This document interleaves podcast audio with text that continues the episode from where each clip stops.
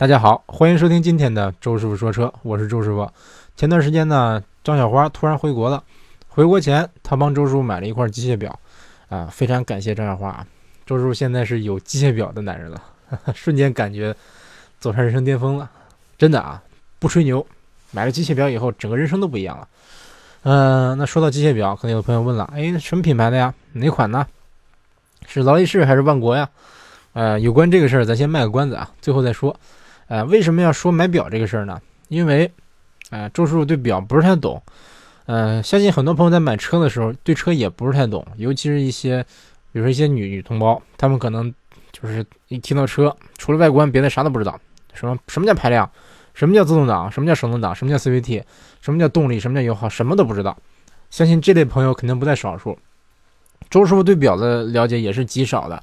啊，那从周叔买表这个事儿呢，这个周叔也算体验了一把，从就体验了一把这个外行买车的这种，算是这种痛苦吧。所以今天跟大家分享一下这个周叔买表的这个经历，呃，相信对这些，呃，买车的这些朋友呢，肯定是有一定的借鉴意义。那先说到表，呃，其实很多人对表的都都应该是有感情的。周叔就一直特别喜欢表，从小到大，呃，先回忆一下我都戴过什么表吧。嗯，我记得周师傅的第一块表是初中的时候，我妈给我买的，当时是一块橙色的一个石英表，啊，那个年代我还不知道什么叫石英表呢，反正是一个橙色的一个表，这个表带是帆布的，嗯，然后表盘是橙色的，表带也是橙色的，然后表针是一个小篮球，然后特别有意思的是，这个表盘上面有一圈这个刻度是可以拧的，一拧就咔咔可以转，当时我不知道啊，后来才知道这个劳力士也是可以拧的。当时我没事就拧着玩，也不知道它有什么用啊。到后来我才知道是这个拧它可以调时差。比如说，呃，我从中国到日本，这个日本早了一小时，那我要是调表调一小时比较麻烦，我直接拧这个刻度，它就瞬间就就把这个从从北京时间变成东京时间了，哼，挺有意思。啊，但当时那个表呢，嗯，我当时觉得还挺好看的啊，嗯，因为那时候周师傅还不会打篮球。啊，我觉得那表可能预示周叔现在现在这个后来喜欢上篮球，可能是有一定的关系啊。反正当时觉得，哎，我我有有一个篮球表，但是我不会打篮球，丢人。呃，结果高中我就开始打篮球了，好吧。嗯，总之当时那个表不准，嗯，不准到什么地步呢？每天大概会会慢慢慢十秒吧，那种感觉。就比如说今天我对表了，对的一秒不差，跟我们学校那个表啊，大家知道学校的表是很准的。嗯，它一般是什么什么原子钟，这个基本上来说是不会有什么什么时差的，呃，误差的。然后第二天，比如说当时我中午十二点下课，我，比如周一我定了十二点，嗯，我把它对对到跟这学校的表一模一样。第二天发现，哎，慢了，慢了十几秒。这个到以现在的这个，呃，我的眼光看哈，石英表你一天能慢十几秒，这太夸张了，真的太渣了。但当时那表我记得还挺贵的，好几十块钱，好像三十块钱，超级贵。然后 三十块钱超级贵，呃，但是怎么说呢？没有对比就没有伤害，没有对比就没有伤害。当时我们群里有个，呃，不是我们群里，不好意思，我们班里有个富二代，姓贾，是个小胖子。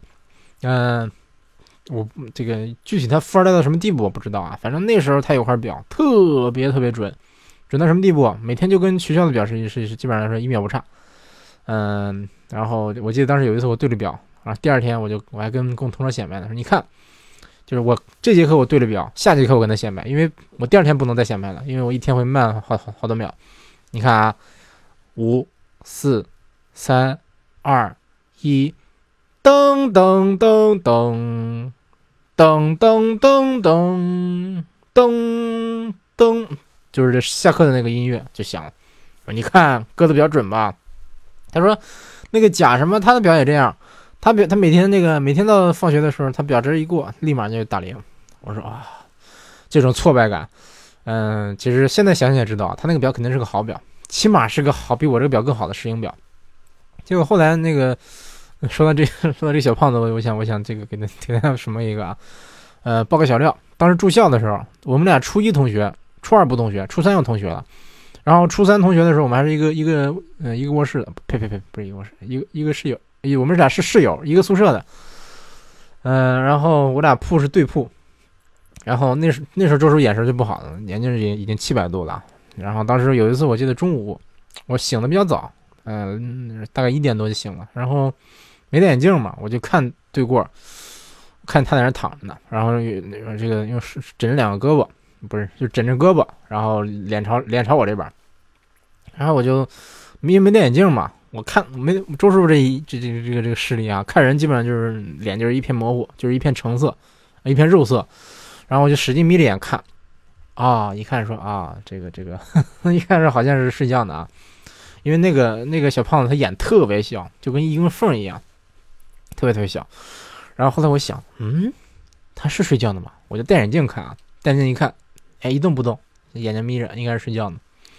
后来我哎，我想，我后来就觉得有点有点疑惑啊，说这眼睛是闭着的吗？然后就戴着眼镜，然后探出半个身子，离他只有一米多了，然后看他，发现。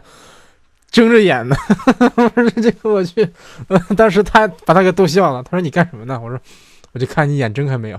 然 后他说，哎呦我勒个去，他一直睁着眼呢，一直看着我这个这个这个这这一系列动作啊，可见他眼睛是小到什么地步，眼总是眼睛特别小啊，啊，但这也这改变不了他是个富二代这个事实。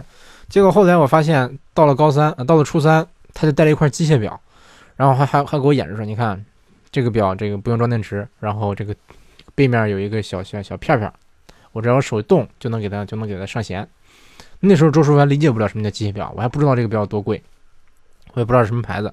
当时觉得哇，好高级，超级高级那种感觉。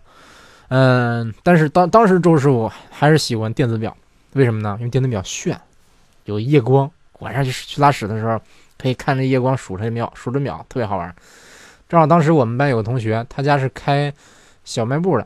当时我们我们初中的出门左拐就是一个批发市场，叫小商品批发市场，卖什么都有，卖衣服，卖这个卖表，卖吃的，什么都有。他就在他家在那儿有个有个小店儿，然后我就去他家买表。我之前自己买过一块，花十八块钱买过一块一块电子表，发现不准，而且不好看，特别小。呃，我记得我买电子表最早就是单色的，这个这个液液晶的显示，比如说数字是是黑色。然后后面背光是蓝的，我当时觉得啊，真好，有背光真好，但是不准，而且爱坏。嗯，就后来我找他买了一块，我记得是花花二十五买了一块，本来他说五十还是四十五忘了，说我便宜点，他说二十五，呃，都是同学嘛，就给我打了个折。其实我不知道成本多少钱啊，没准他跟他对外人就卖十块钱呢。好吧，好吧，二十二十五跟他买了一块表，然后这个表它的背光有三种颜色，我的天哪！在当时的周师傅眼里，觉得哇，这表神了，三种颜色，背光有红、绿、黄，哇，简直神了，太屌了。然后发现这表还还挺准，基本上来说，这个好像反正一个月内还是一周内没什么误差，特别高兴，天天就把着玩。后来过段时间，好像不知道怎么回事，好像坏了还是怎么着啊？还是说周师傅产生了贪得无厌的欲望，欲想换新表。然后反正后来又换了一个，因为之前那个表是字儿好像是不会发光的，但是它这个背光是三种颜色，上上中下三种颜色。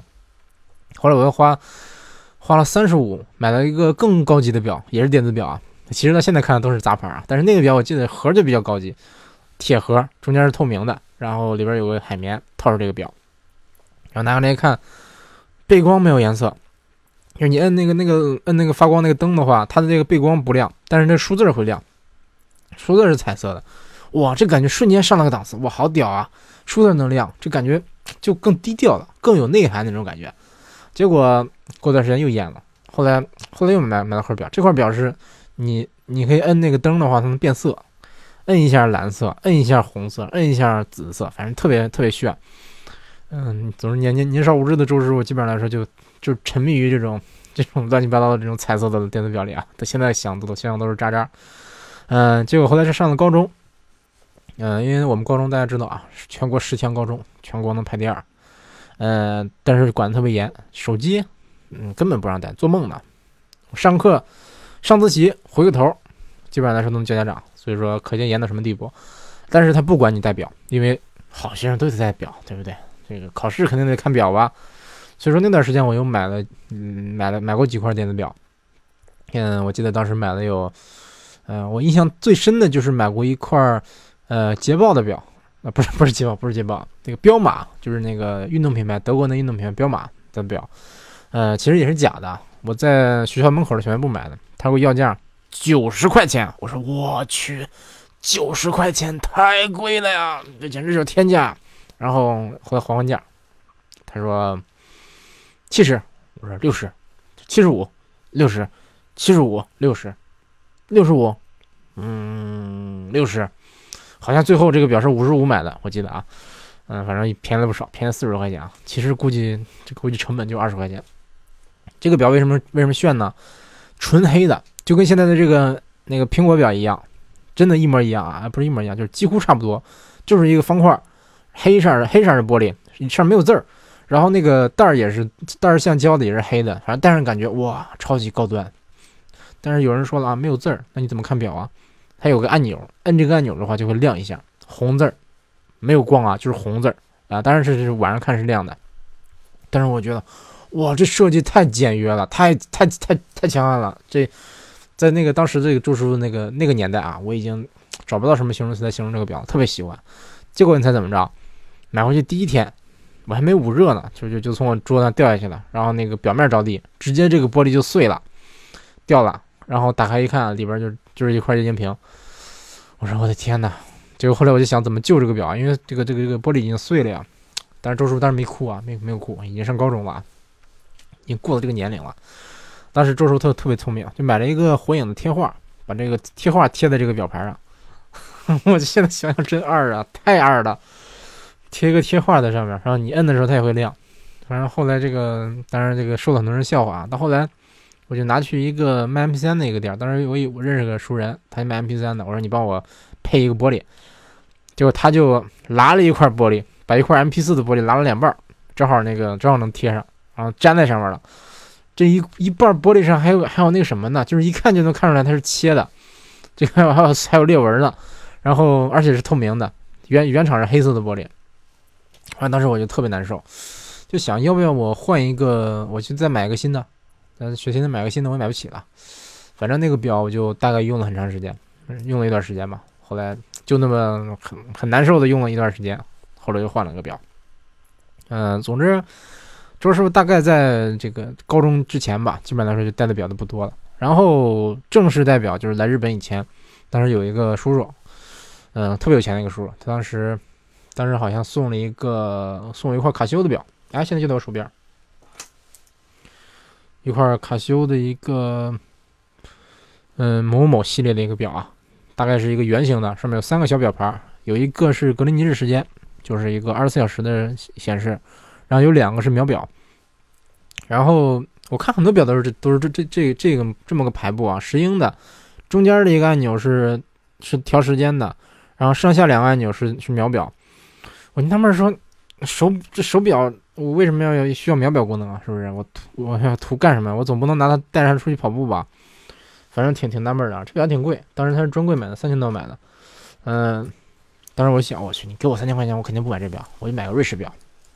那时候周师傅对表有一丁点了解了，因为当时有表了嘛，其实我也不太懂，我就觉得啊，这表挺好看，然后偶尔带着，带来日本了以后，然后就。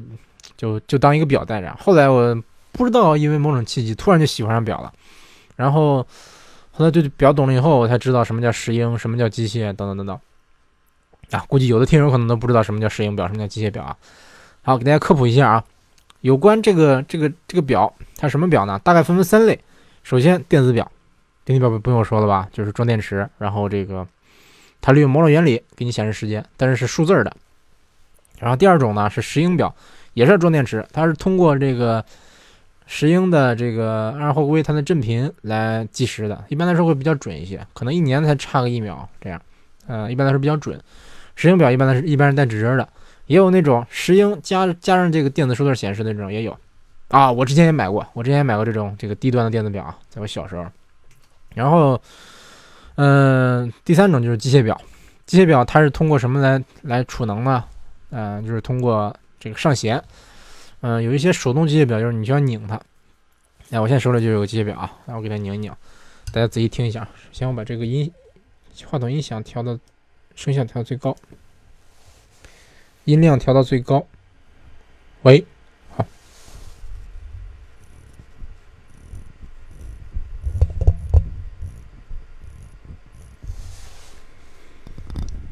大概就是这样。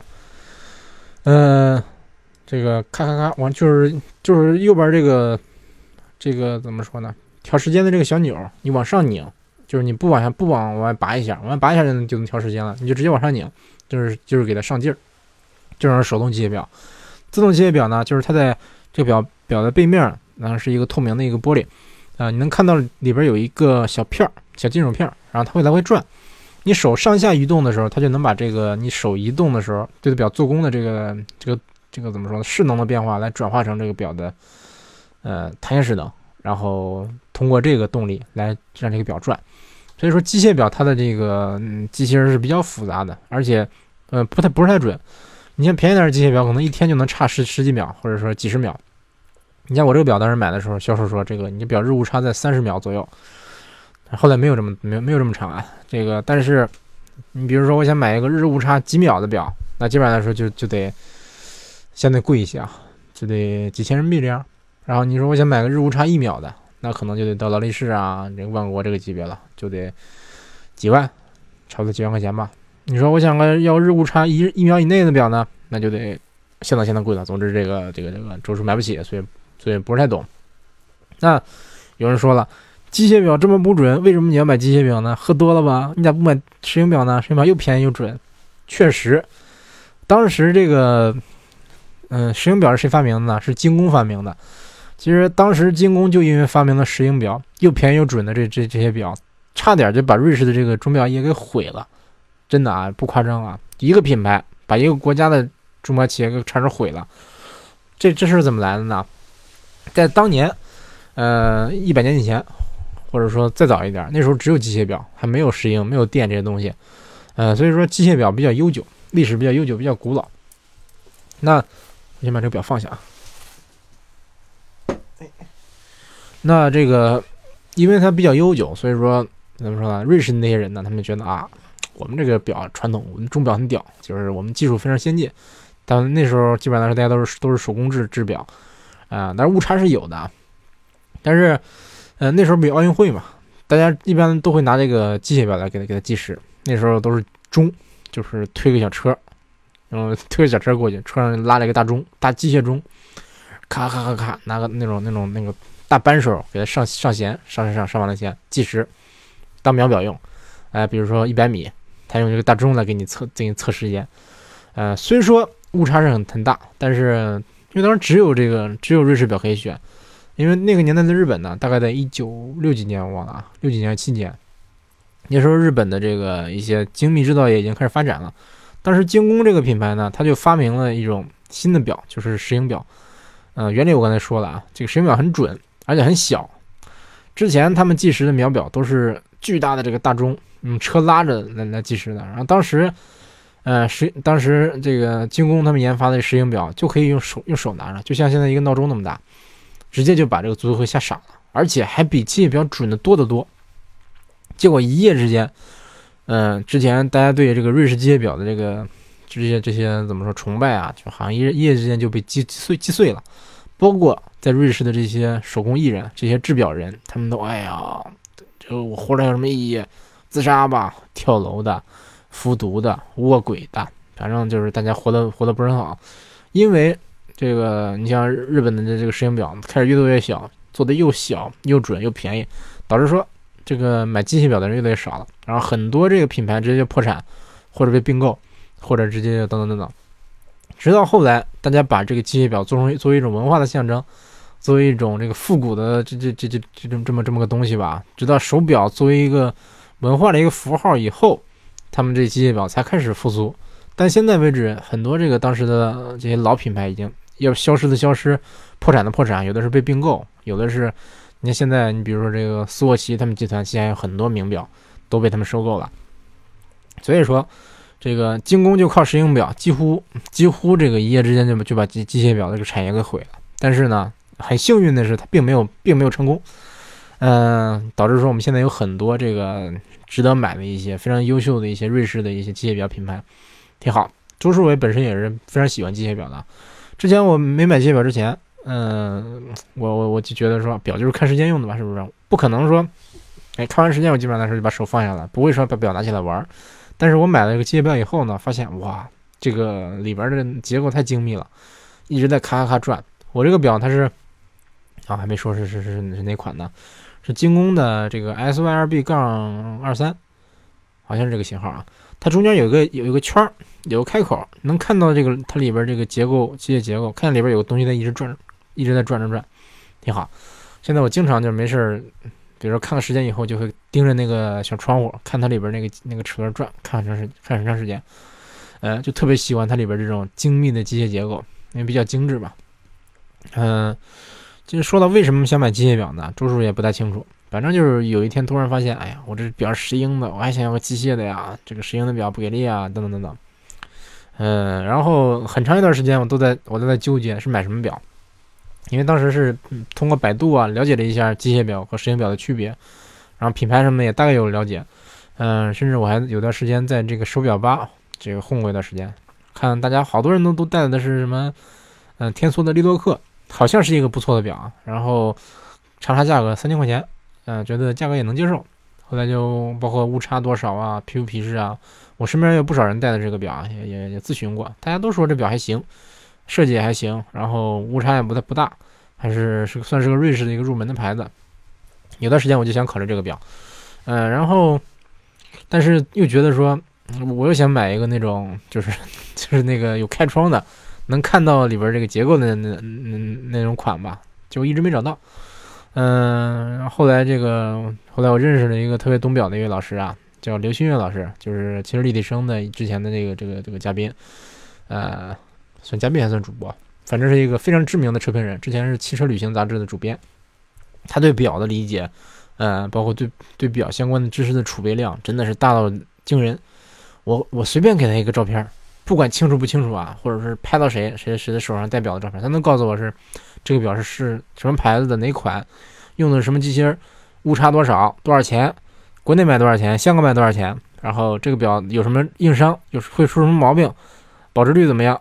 都 甚至他还经常能给我把这个表的对应的，比如说他他举例子说，这个表就相当于汽车界的大众，相相当于大众 CC，比如这车相当于汽车界的宝马，这车相当于汽车界的丰田，等等等等。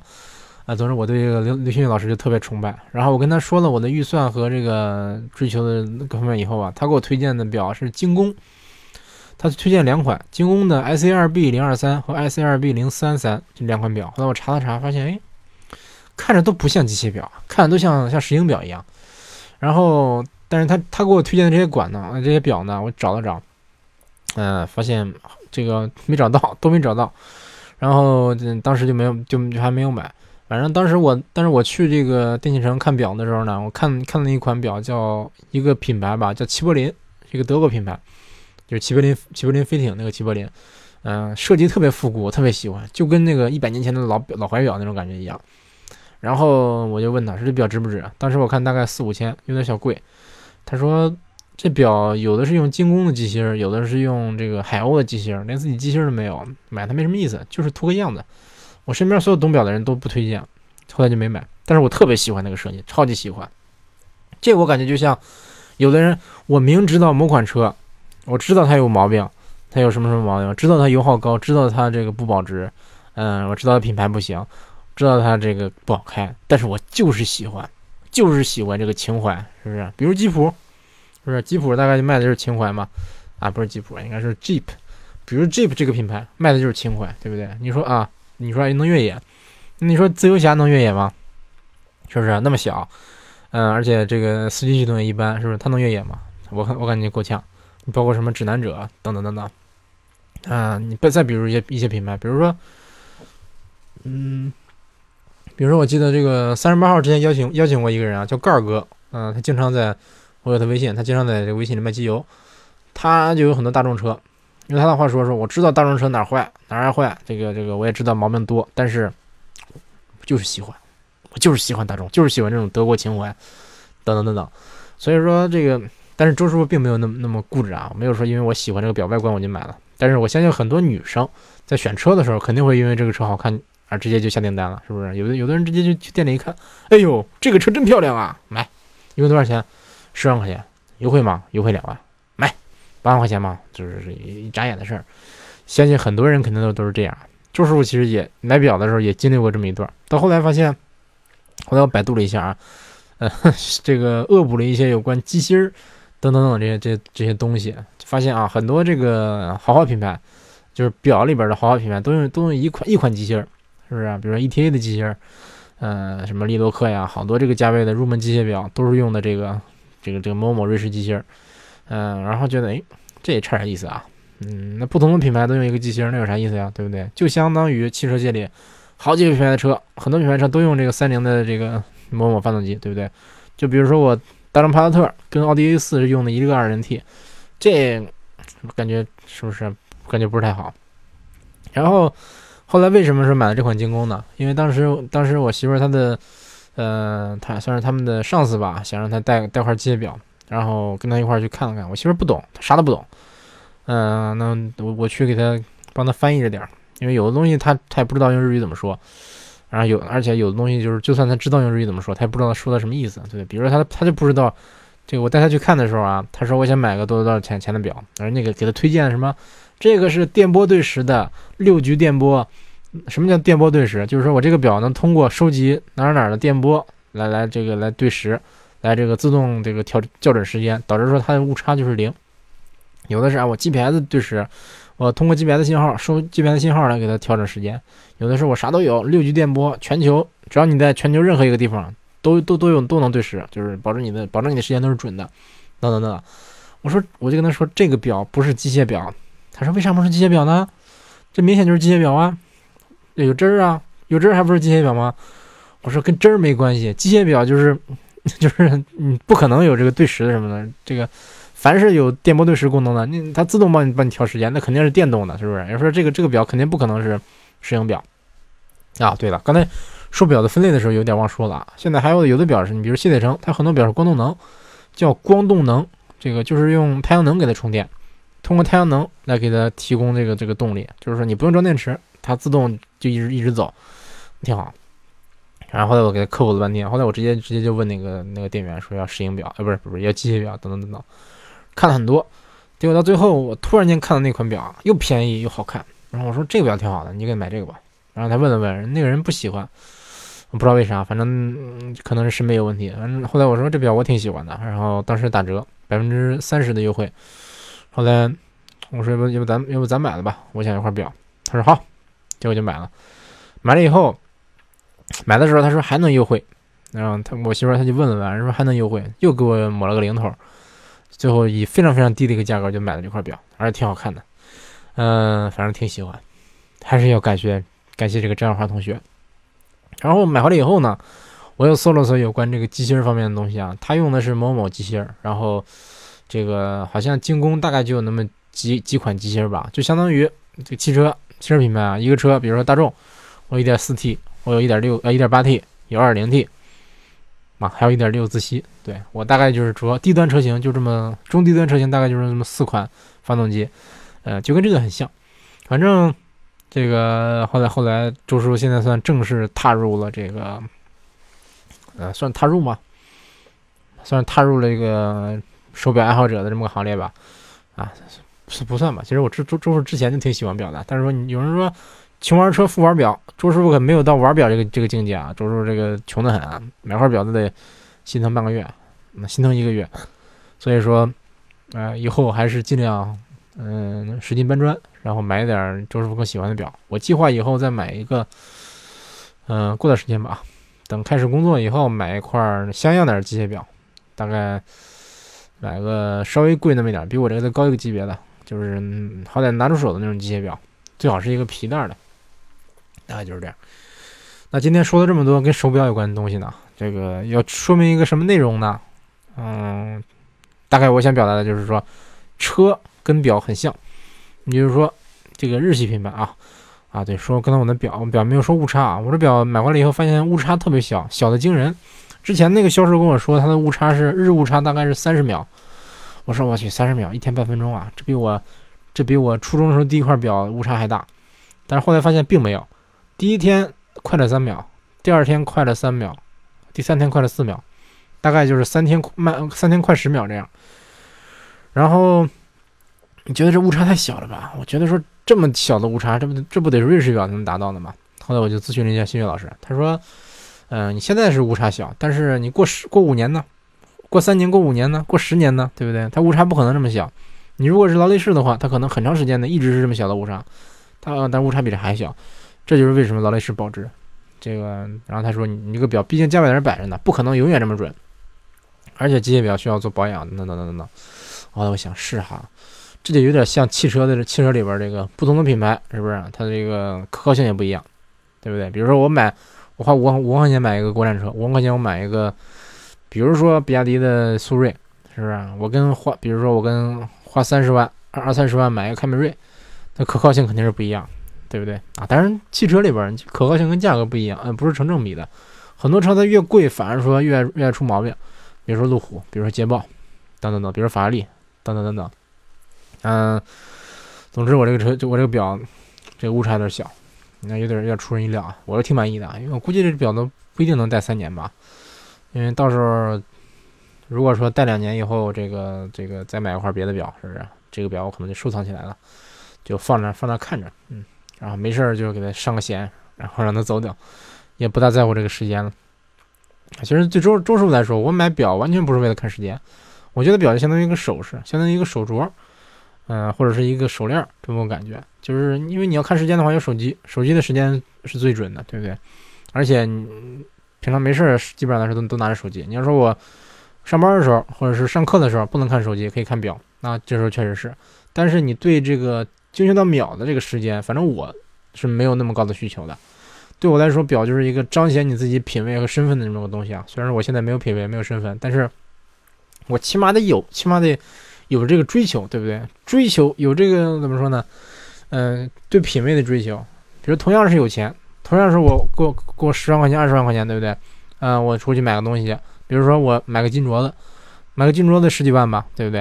啊，那有的人可能说啊，我有十几万，我买个表，我买个劳力士，买个百达翡丽，对不对？十几万可能不够啊。但是，嗯，这个差距就显出来了，是不是？有钱我买我戴一个几十万的表，和我戴一个几几十万的这个金镯子、金链子，这不是一种感觉。一个就是暴发户，呃，暴暴发户，暴花暴发户，一个是暴发户，一个是这个怎么说呢？嗯，戴好表的是给我感觉就是有内涵、有涵养、有品味、有知识、有文化这种感觉，对不对？反正周师傅以后我要是一夜暴富的话，我就带点好表，买好多好表。反正我身边这些，嗯，反正我身边很多人啊，就是买他们买的表都比车贵。嗯，我之前之前我研究室有个有个老师是个日本人，是个老师，他开了一辆马驰，然后他带了一辆劳力士黑水鬼，他这个表就比这个比他的车还要贵。然后我也问过他，他说我就喜欢表，嗯，车不用太好的，车这个就我是不是我公园我不用买太好的车，但表的话我挺喜欢。我一想，确实是哈。对人来说，对一个日本人来说，他这个这个表可能就是他，嗯，算算啊，整人民币得六万块钱吧，六七万吧得，大概就是两年多的工资，两三年的工资买块表，嗯，反正我买，绝对有点心疼啊，舍不得花那么多钱。哎，好吧，那今天就先说到这儿啊，感谢大家收听这一期的周叔说车，下期节目再见。